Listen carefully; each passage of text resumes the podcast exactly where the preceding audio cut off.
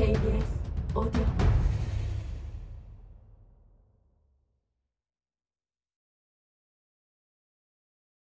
정말 세상에 쉬운 식물은 없구나. 식물과 사람 사이에도 분명 궁합이 존재한다. 그러나 유감스럽게도 식물과의 궁합은 생년월일만으로는 알아볼 수 없다. 나에게 어떤 식물이 가장 잘 맞는지는 많이 키워보고 또 많이 죽여보며 알아가는 수밖에. 내 주변엔 식물을 죽일 때마다 낙담하고 식물에게 미안해하는 마음 여린 사람들이 여럿 있다. 그와 대조적으로 나는 식물의 죽음에 비교적 무덤덤한 편이다. 물론 나도 같이 살아온 세월이 상대적으로 긴 식물이나 특별히 비싼 값을 치르고 데려온 식물의 죽음 앞에서는 속쓰림을 경험한다. 하지만 슬퍼서 눈물을 흘리거나 죽은 식물에게 미안해서 그 식물이 들어있던 화분을 비우지도 못하는 종류의 속쓰림은 전혀 아니다. 그저 늘 존재하던 것이 사라진 상황에 대한 허전함이나 공중분해된 돈에 대한 아까움 같은 종류의 쓰림일 뿐이다.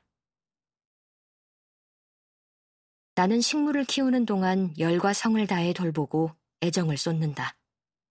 그러나 일단 식물이 완벽하게 죽었다는 사실을 인지하게 되면 바로 치우는 편이다. 여기서 완벽하게 죽었다는 건 줄기가 물러 고꾸라져 썩어버리고 뿌리가 완전히 마른 상태를 말한다. 나는 이미 완벽하게 죽은 식물들을 두고 절대로 오래 아쉬워하지 않는다. 미련 없이 식물을 쓰레기 봉투에 담아버린다. 나에게 가장 중요한 것은 죽이지 않는 게 아니라 살아있을 동안 최선을 다하는 것이다. 이미 죽었을 것 같은 모양을 하고 있어도 끝없이 강인한 생명력을 보여주는 식물들도 있다. 그래서 완벽한 죽음을 확인하기까지 여러 달이 걸리기도 한다. 특히 줄기가 목질화되어 나무처럼 자라는 목본류들은 생사가 비밀스러운 경우가 많다.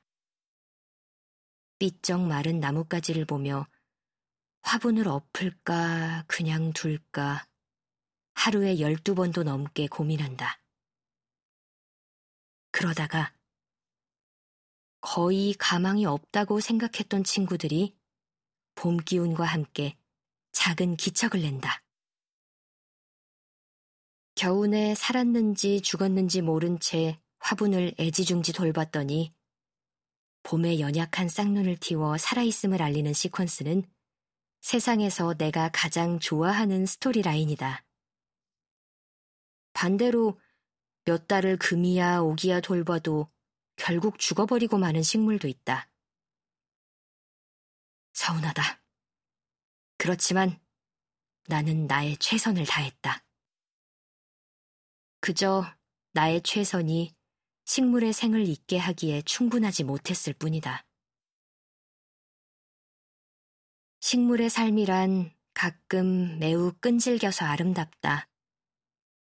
소리 없이 죽어가기도 하지만 비밀스럽게 다시 살아나기도 한다.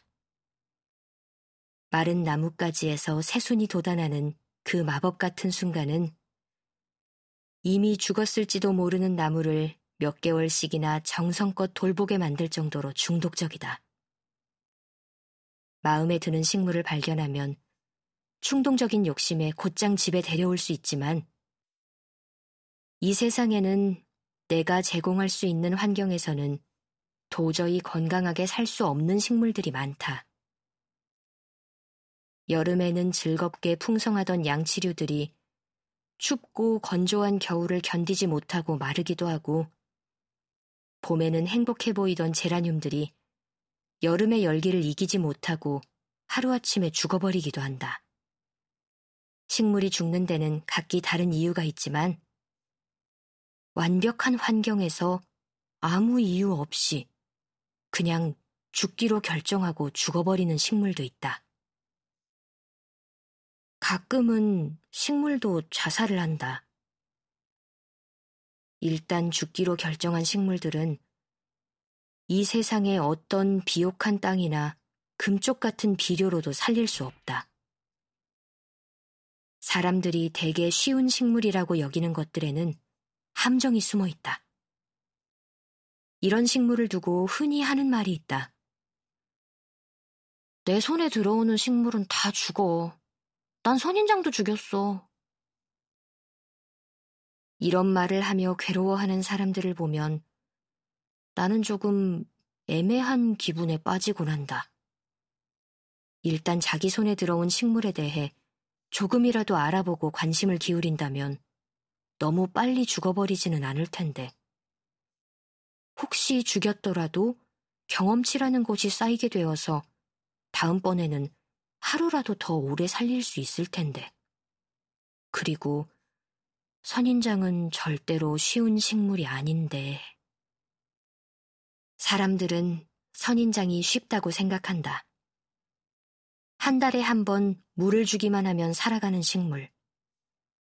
해충 피해가 적고 별도의 대단한 돌봄이 필요하지 않은 식물이라는 인식이 강하게 박혀 있는 것 같다. 그렇지만 붉은 모래의 건조한 사막에서 온종일 온몸에 흠뻑 닿는 햇볕을 받고 살던 선인장을 사계절이 존재하는 나라에서 건강하고 단단하게 키운다는 것은 결코 만만한 일이 아니다.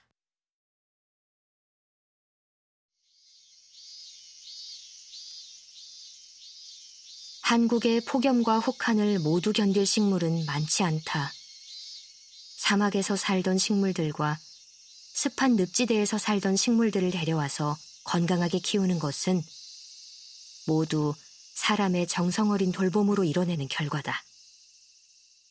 빛이 많이 없는 집에서 쉽게 키울 수 있는 식물이 있나요? 언제부터인가 이런 질문도 종종 받는다. 사실 빛이 한 줄기도 들지 않는 집에서라도 식물 등을 켜둘 의향만 있다면 생각보다 많은 종류의 식물을 키울 수 있다. 온종일 쨍쨍 내리쬐는 햇볕이 필요한 유칼립투스나 몇몇 침엽수를 제외한다면 관심과 사랑과 선풍기와 식물 등으로 충분히 자라날 수 있다. 나는 식물을 쉬운 식물과 어려운 식물로 분류하지 않는다. 유칼립투스는 어떤 사람에겐 가장 쉬운 식물일 수 있고 어떤 사람에겐 아무리 도전해도 절대 살릴 수 없는 식물일 수 있기 때문이다. 꼭 식물들을 분류해야 한다면 나는 금방 죽어버리는 식물과 천천히 죽어주는 식물로 분류하는 쪽이다. 난생 처음 식물을 키워보고 싶은데 집에 빛이 거의 안 든다는 친구에게 스투키를 추천한 적이 있다. 스투키는 내가 아는 식물 중 가장 쉽게 구할 수 있고 천천히 죽어주는 식물이기에 적어도 몇 개월은 죽지 않고 친구 곁을 지켜줄 것이다. 만약 친구의 돌봄이 형편없다면 몇 개월쯤 버티고 나서 서서히 한 줄기씩 죽어갈 테지만 선인장도 스투키도 결코 쉬운 식물이 아니다. 그냥 다른 식물들에 비해 천천히 죽어주는 식물일 뿐이다.